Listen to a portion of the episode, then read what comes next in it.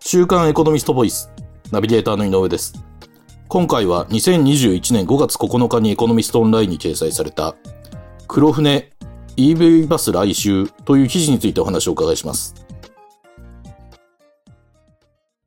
週刊エコノミスト編集部の金山さんにお話をお伺いします。よろしくお願いします。よろしくお願いします。えっ、と、金山さん、この記事では、はい。その日本各地のバス会社が EV バスをこう導入し始めたというこう話題が紹介されていますが、となぜバス会社は EV バスを導入し始めてるんでしょうえっ、と、これはいろんな理由がありますけれども、はい。まあやっぱり世界的な脱化石の流れ、うんうん。要するに地球温暖化ガスとされる CO2 二酸化炭素の排出がはい。少ない、えー世界を作ろうっていうのがありますよね。うん、そうではいすね。。それから、えっ、と、要するに国とか自治体からその EV バスをお導入すると、まあ補助金がつくんですね。あ、なるほど、そうなはんいですはね。い。えうんうえん。それからやっぱりあの、ガソリンを給油しないでいいですから、はい。あの、まあ簡単ですよね。あの、充電するんですかね。そうまあ EV 充電はしますけどね。うんうんうんうん。で、やっぱり大きいのは、その、運転コストですよね。ああ、なるほど。あなるの、ほどディーゼルエンジンのバスって普通のガソリンより安いですけれども、はい。それでも電気バスにすると、うん。まあ電気代、燃料費比較すると15%から20%からい安くなるそうなんですよ。電気で動かした方がそれだけ安くなるんですえか、安いしメンテナンスだって楽だしね。そうですよね。多え分え構造は EV の方が単純というかえーそうです、そうです。なんよねはいはい。なるほど。そういった理由で、その各バス会社が EV バス導入し始めてると。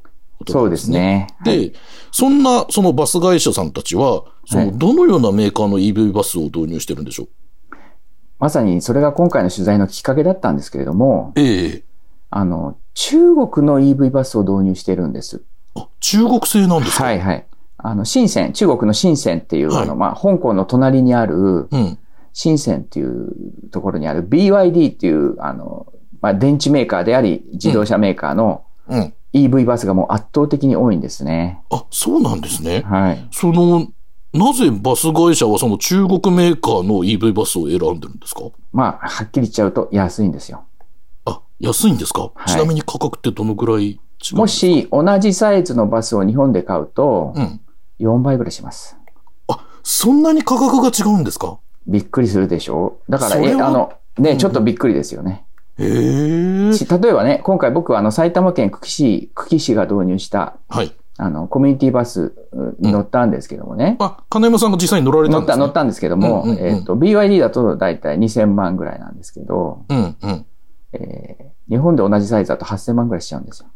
あ、それはバス会社さんも、そのね、経営が当然ありますから、い安い方を買いますよね。えなるほど。で、その、今もお話しあった通り、金山さん実際に EV バス乗られたっていうそうですが、ー、乗りましそた。の乗り心地とかっていうのはいかがですかどうなんですかねあのーまず揺れない、あ、揺れないんですえか、まあ揺れない、それから音がしない。あ、それから結構エンジンじゃなくてうモーん、ターだかそら、うそう。あと、発信がスムーズっていうことですよね。発信がスムーズ。ええ、だってほら、なんていうのかな、こう、ディーゼルエンジンって、ブワーっといって、こう、えー加速していくじゃないですか。はいはい、だはい。んだんだんだん。うんうんうん。そういうのないんですよ、EV バスって。あその、要するにモーターだから、。モーターだからら、すごくスムーズです。いきなり回発転数上げられるってい信う。そうそう、発信がスムーズですよね。あただね、これね、うん。意識しないとわからない。に乗ってる人全然気づいてないもん、EV バスとかって。あ、そうですか。た、うんその、金山さんの周りに当然、こう、一般のお客さんで乗られてる方々もいたと思いますけど、えその、特に意識はしてらっしゃらない感じでした。え。ただですね、その、埼玉県久喜市の場合は、うんふ普通のエンジンバスと EV バスが混在しているから、はいはいはい。僕その後乗ったんですよ、普通のエンジンバスに。ああ、うん、うん。やっぱり全然違いましたね。あやっぱそうなんですうんね。全然違った。うんちょっと、ちょっと意識すればすぐに違いはわかる。うん、でももう慣れると普通ですよね。ただね、やっぱりねうん、揺れないのと、うん。えっ、と、なんていうのかな、えっ、と、ユニバーサルデザインって言うんですか、いわゆるその、ノンステップ。そうそう、ノンステップで乗りやすいんですよ。広いし、天井もうん高いしう。んあと、びっくりしたんですけど、あの、車椅子のステップってあるじゃないですか。はい、ありますね。あれって今のバスっていちいち運転手さんがこう、台みたいのをこう、出してやるじゃないですか。あー。あの、昇降機みたいなやつですね。ええええはいはいはいあのいや、そうじゃなくて、なんていうの、こう、あの、板みたいのをこう、ばらして、ああ板み、い板みたいのをこうやって、こう、あの、スロープ状にこ。そうう、スロープに立てかけるじゃないですはか。いはいはいうん、そうですあね。れをいちいちこう、どっかから持ってきて、はいはいはいバスの横に持ってきて組み立てるじゃないですか。うん、うん。そうじゃなくて、もう最初から組み込まれてるんですよ、バスのステップの下に。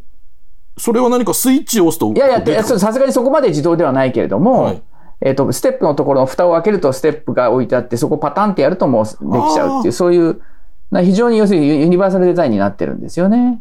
ううーんんそうすると、ね、揺れないし、静かだし、はいそういった新しいバスならではの利点もあるんであれば、EV バスにね、乗る側もこう変えてってほしいと思うところではありますもんねた。多分ね、乗ってる人はこれが中国製のバスだなんて誰も思ってないでしょうね。あー。だって普通なるほバスとか電車ってどこの国のせいなんて誰も気にしどないんですよね。そうですね。そうですうね。うん、ん。確かにそうですね。えで、あその、先ほど、えっ、と、金山さんの方からもお話がありましたが、えはい。その、今回の記事では、その、中国製の、中国の、えっ、と、 BYD。 BYD 社うんについて、まあちょっと詳しく紹介していらっしゃいますが、はい。この BYD 社っていうのは、その、どのような会社なんでしょうあの、僕もちょっとびっくりしたんですけれども、はい。設立は1995年のあの、新しい会社なんですね。そうですね。うんそ。れで、あの、えっ、と、やっぱりリチウムイオン電池の会社っていうのがすごくイメージとしてあったと思うんですよ。もともとその電池、バッテリーの会社さんだったんかそうですよねああ、なるほど。世。界1位ですよ、リチウムイオン電池で。あ、そうなんですね。携帯レアでも3位です。あリチウムイオン電池。だからバッテリー。ーメーカーとして有名だったんですけれども、うん2003年ぐらいに自動車の生産に乗り出してるんですよ。うんあ、というと、今から10、20年は経たないですねそうですよね。新しいですよね。うんうん新しいですね。で、量産型のプラグインハイブリッドに乗り出したのはに、えっ、と、2008年ですから、あーあとね、ももしかして覚えてるかもしれないけど、はい。あの、群馬県の館林市に工場がある、荻原っていう自動車用金型メーカーがあるんですけれども、ええ。 10年前、2010年にここを買収してるんですよね。あ、そうなんですか。そうんの、そうなんです。 BYD 社が。へええそうです、そうです。え。で、何が僕はこれすごいかって思うのは、まあ僕が乗ったのは埼玉県久喜市のコミュニティバスなんですけれども、うん。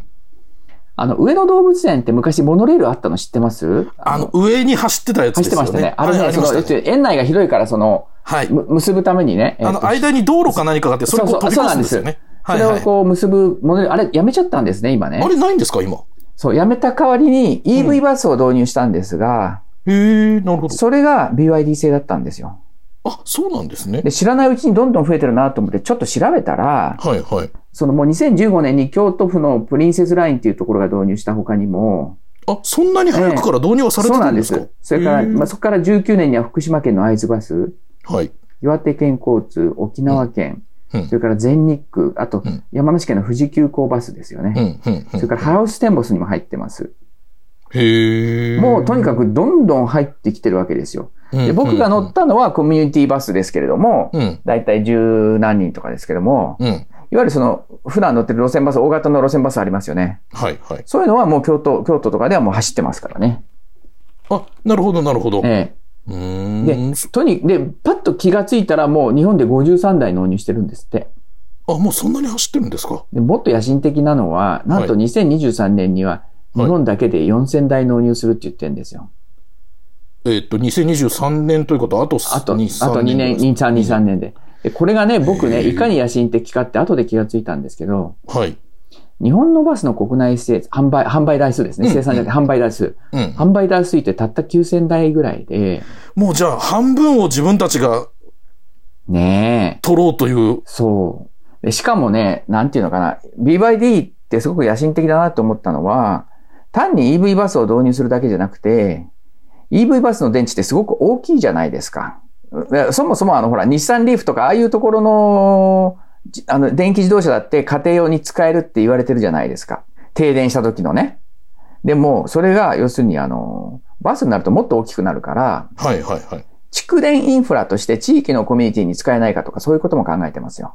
ああ、なるほど、なるうんほど。そうそうそう何かあった時に、そうバスから何かあった逆時にに、あそそうそうの、そうそうコードを引いそう。て、そみたいなことですよね。う。そうですね。そういうことも考えてそうますよね。か。大きな、その常にその動く状態でそ大うそきうなバッテリーが街中走って歩いてると考えまるとさにまさにそうそう。大きいバッテリーが街中を動いてるって考えると安心するでしょ、やっぱり。そうか、そうか。もし電気が切れちゃゃったりしたら、そう、そんなことまで考えてますね、BYD は。う。えー、それは野心的ですね。い面や、白い野です心ね。的ですね。はい。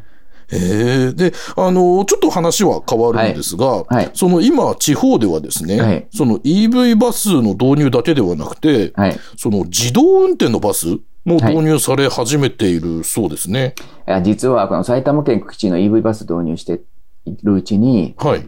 あの、記者から、その自動運転も結構いろんなとこでやってますよっていう話になって、いろんなところでやってるんですかあ結構いろんなとこで、あそれはね、まだまだ実証実験だったんです、どこも。はいはいはい、はい。すごいいろんなところで実証実験をやってたんですけど、なんと、うん。自治体で初めて公道に運転してるところがあったんですよ。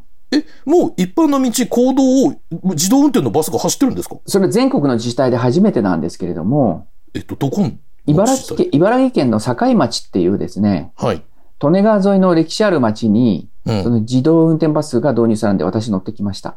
あ、そうなんですね。ええここはね、うん。フランスのナビア社っていう会社の自動運転バスで、うん。まあ全部で10 12人乗り、12人乗りぐらいだったかな。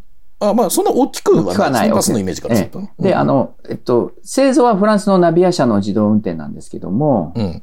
運行はソフトバンクの子会社のボードリっていう会社がやってました。へうえ、んそうなんですね。ただね、自動運転って言ってもまだね、オペレーターが一人同乗してました。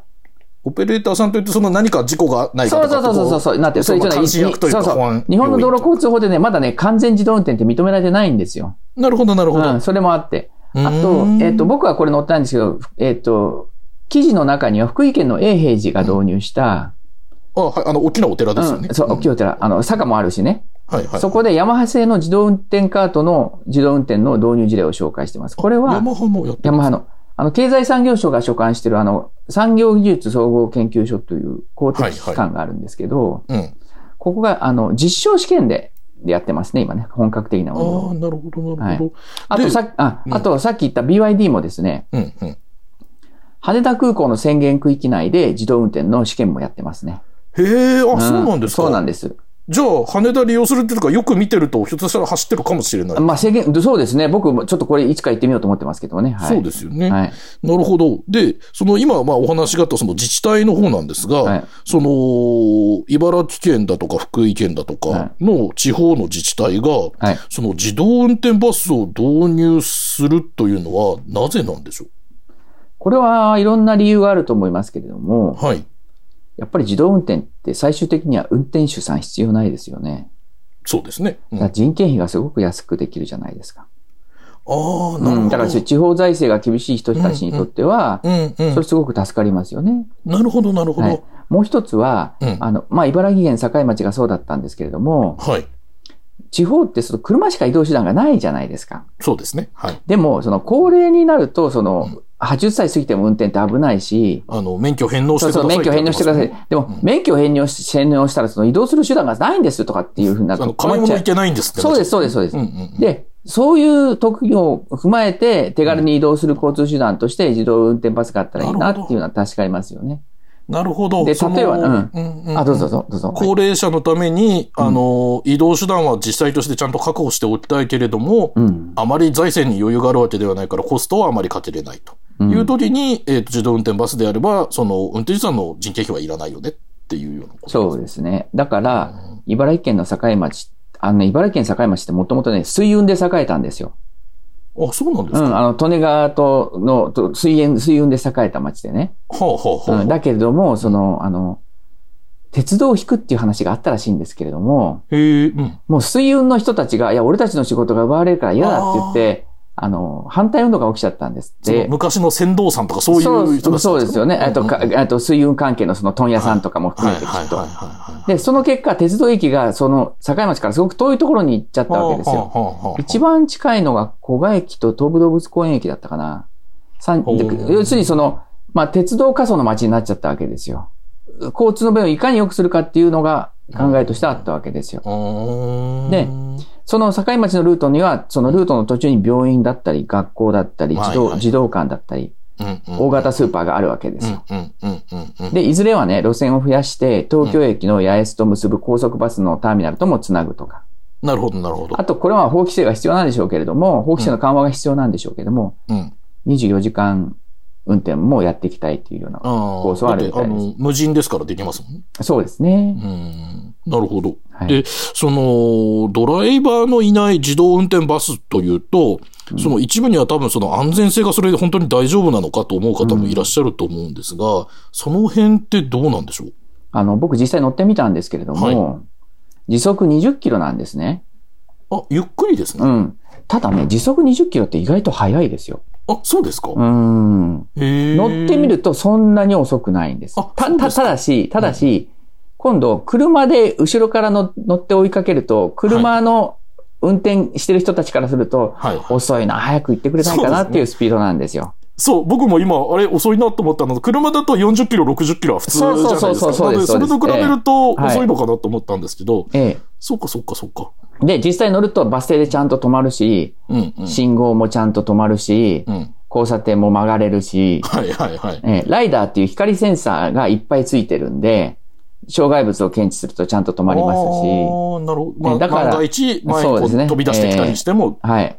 ちゃんと停車するってこと。だからね、ちょっとした移動、そうだな、東京で言うと地下鉄の2つ3つぐらいの駅だったら、うんうん。僕は問題ないと思いますね。ああ、なるほど。そういう使われ方、いいかもしれないですうねん、。ただ、ただね、やっぱり僕が思ったのは、うん。えーと、東京の都市部のね、うん。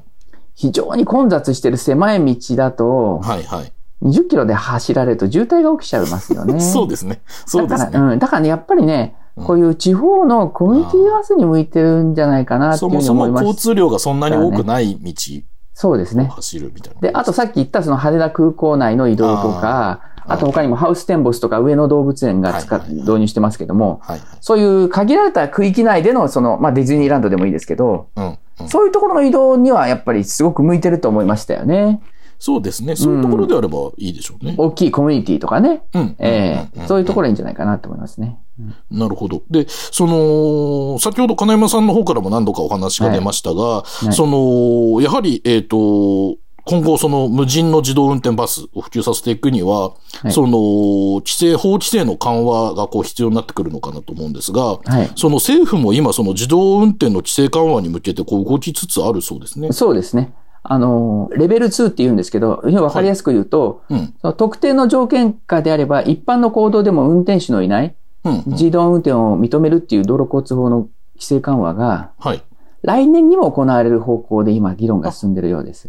なるほど、なるほど。うんそのレベル2とには、2があるから、例えば、レベル1もあるし、レベル3もあるし、はいみたいなこそうでとですよね。はい。なるほど。まあそうすると、だいぶこう、いろんなところで実際に出てくるのかなっていうふうに思いますね。うんうんうん、なるほど。はい。その、世界的な脱炭素の流れは、当然逆戻りすることはないですし。そうですね。。はい。で、あの、少子高齢化がそう簡単に改善することもないでしょうから、今回お話を伺った前段の EV バスにしろ、後段の自動運転にしろ、うん今後こう、普及していくかもしれませんね。そうですね。だから実は特集はね、黒船 EV バス来週っていうタイトルにしちゃったんですけれども、はい、はい。まあちょっとタイトルは刺激的だけれども、うん、うん、僕はね、これはチャンスだというふうに思ってて、うん、うんうん。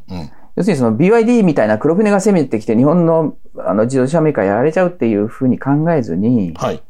いかにそれをこう、地域の課題解決につなげるかとか、うん、うん、うん。あと、例えばですよ、BYD の工場を誘致するとかね。ああ、要はね、はいはいそういうふうに発想を僕は転換した方がいいと思いますね。だって、日本の自動車メーカーは昔それをやってきたわけですからねそうですよ。だってね、現地に生産工場をそう作でってすよ。トヨタとかね、ホンダとかアメリカに工場持ってるわけじゃないですか。そうですよね。だから、そういうふうにやって、で、実際 BYD はね、トヨタ自動車とか日野自動車とも提携してるんですよ。ああ、そうなんですか。だから、そういう形でいかにこの流れをうまくこう捕まえて、うん地域の課題解決、雇用も増やすかとかっていうふうに発想を展開した方が僕はいいと思います。そうですね。はい。あの、黒船だからといって拒絶反応を示すだけっていうのはちょっと違うかなといそうですね気もしますよね。わかりました。ありがとうございます。今回は週刊エコノミスト編集部の金山さんにお話をお伺いしました。金山さん、ありがとうございました。ありがとうございました。こちらの記事はエコノミストオンラインにも掲載されています。ぜひご覧ください。